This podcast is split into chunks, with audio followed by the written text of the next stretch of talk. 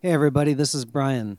This happens to be Josh. You have happened to uh, hear this hit, hit the record button as we're having this conversation. And this episode probably should be called um, The Weirdness of Being First or The Benefit of Being Second. We'll probably talk about both those things. so, Sure, sure. launch out onto the loop today as we discuss that today on Curiosity Continuum. This is where I play the awesome theme song, Josh. If I can find the right clip. I think this is the one. Should I try it? Wait for it, people. There you go.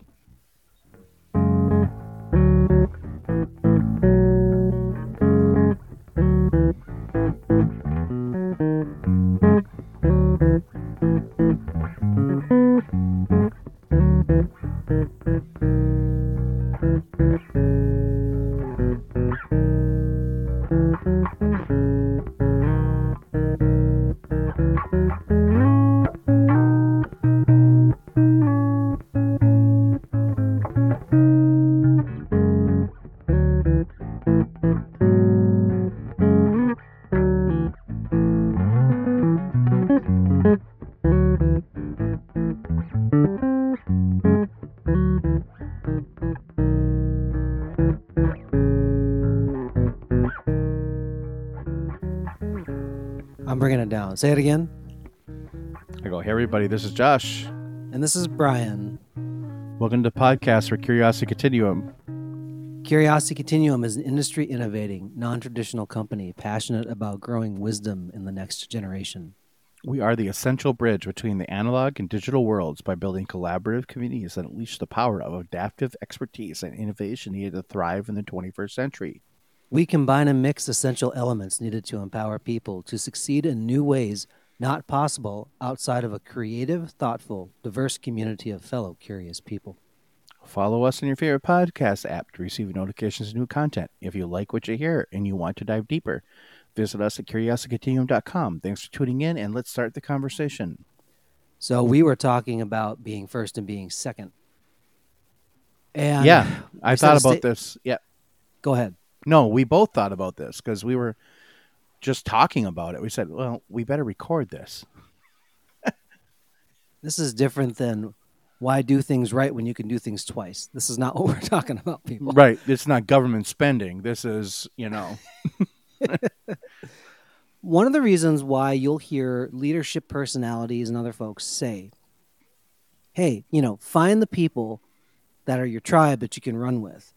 Jim Rohn was one of these people from that's a very well respected leadership personality from times ago. You know, he talks about you're the average of the five people you spend the most time with. So in some of that you're seeking that out. But part of the reason being is that when you are a innovator, an innovator in the space you're in, right? You're going to be the weirdo. And people are going to misunderstand it and not quite get it because it's not been done. And the encouragement is be weird. I'll let you Yeah. talk more on. yeah, the weirdo with a beardo is a actually like thing that I like to be called. But no, I mean, I have always been weird in my life. And when I actually look back at it, it's not really because I'm that strange. It's just because I have different ideas. And so sometimes those ideas though pan at least most of the time they pan out to be something incredible later on. And people will even come up to me and say, "Hey, that was a great idea. Why didn't you run with that?" Now, a lot of times it was because I was like young and I didn't have uh, the capital or or the experience to understand, you know, where this was.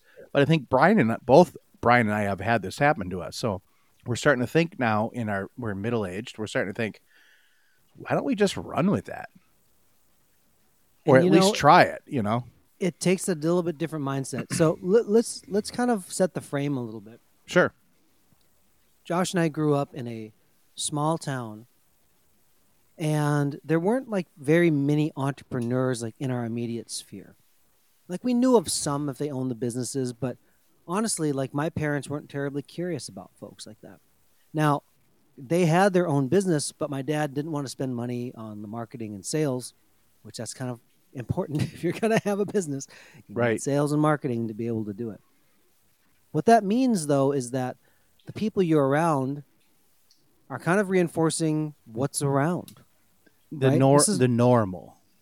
This is why people move away from their hometowns to get a different perspective on their life or to, you know, explore strange new worlds. Yeah, I mean, especially I think Brian, like if you're from a smaller town, because when you're from a smaller town, like a lot of the key players know everybody. So, like my family, for example, like we knew a lot of people in town. We knew a lot of the older people that had been there. We knew a lot of the younger people, but we weren't like really in that group, but we were like knew that group. And so like we could get in front of them if we wanted to. But that wouldn't change our reality any, right?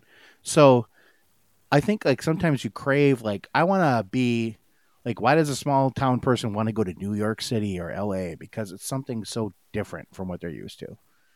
And I think you crave that like reset to where you're on an even platform with some people and then you can work your way hopefully into you know something better.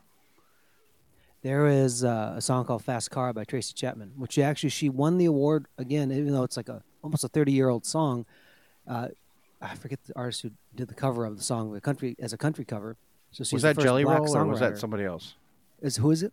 Was it Jelly Roll or Uh, no, it was uh, a Zach, I think, or somebody.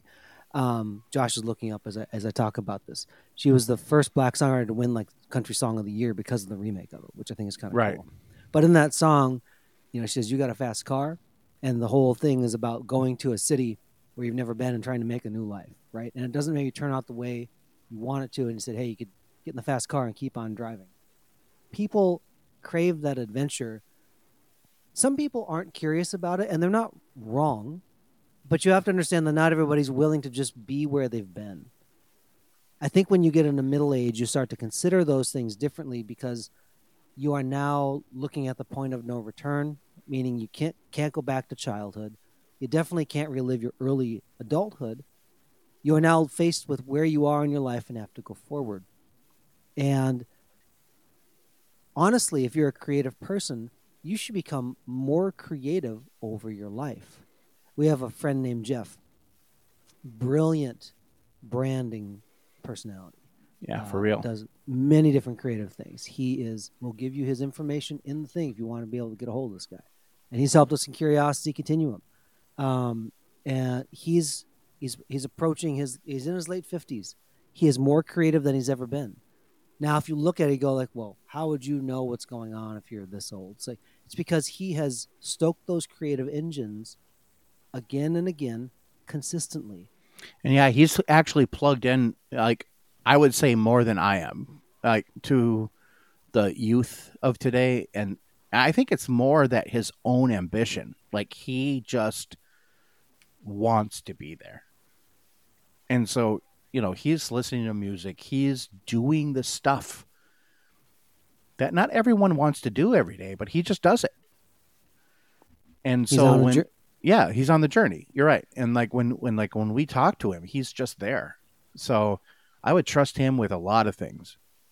And I think the thing that happens is that people say, "Oh, that's outdated." And are you? Uh, what we should be careful of is like, are you calling the person outdated, or, Or are you con- calling the idea out? The outdated? Which- concept, yeah. which goes back to our first idea is like if you're going to do something new you may not be understood that's kind of the thing of innovation now there also is here's the idea and i'm just going to tweak it and you're not maybe the first so this is where we talked about you know here comes the second person bill gates is a great example of this he was not the inventor of the personal computer he No. stole it really well and he has become Well- one of the richest men in the world Yeah. I mean Xerox, the company Xerox, yes. The company that made a printer, a copier, had all these people working for them. They invented networking. They invented basically the personal computer. They also invented the mouse interaction. And Xerox was like, nah, we don't want any of that. And so all these people quit these com- this company and started their own companies. They became like founder of Apple, founder of Microsoft, founder of, you know, 3Com, which is this networking thing. I mean, they like literally gave us the technology we have today. So one of the things you kind of have to think about is like where you are in position related to an idea. Are you the innovator? Are you the second person to the idea? There's value in both. You have a chance to kind of be in a different position uh, depending on where you are in your life and things. Right. And I think it's important that you understand where you're best.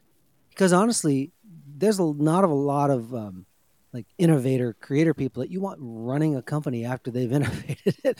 No. It's just death to them. And in the same way, you don't want somebody who will just run that ball down the field as hard as they possibly can to be the person who's going to take that tangential and now for something completely different. Everybody has a purpose and everybody can bring value to those type of things whether there's economic engines or not. But it's important that you understand that in these ideas you have good ideas. I just need to say that again. You have good ideas. They don't have to be plentiful, but you have good ideas that somebody else can benefit from. Right. And I like, to say that too that your good idea might not be correct at this time. And so you also might not have the right person you're telling it to. It doesn't mean that it's a bad idea and that it's never going to happen. It just might mean it doesn't happen now. And so I think that I, I we'll see this again and again. Like even like Stephen King, you know, he wrote a novel under a pseudonym, Richard Bachman, years before, and tried to get it published. It was rejected. He threw it away. Ten years it sat in a a desk. He took it out ten years later, submitted it again, and it was accepted. And that became The Running Man. You know? So like if you think about those types of things, sometimes it's not a it's not a bad idea. It's just a not right now idea. And that is like 90%. I, I really feel 90% of ideas are timing. If you are not at the right time, and we see this again and again and again, if you're not at the right time, people are not willing to accept it. Doesn't- With that, it's Yeah. also important to know what it would take to be ready. Mhm. So there's a good phrase that uh, I've had older, wiser men say to me over time. You know, you're kind of ready in season and you're ready out of season. And even though I'm not a sports guy, I think about what you do in the off season to get ready for the season. Those things make you ready because you don't know necessarily when the season or the opportunity will present itself. So even though it's not for now, and you should ask yourself, am I ready for the opportunity when it comes? Right? And um I think that's an awesome place to leave it. And I want to ask that to the people again. Are you ready? And if not, when will you be ready? Until next time, this is Brian And this is Josh. for Curiosity Continuum.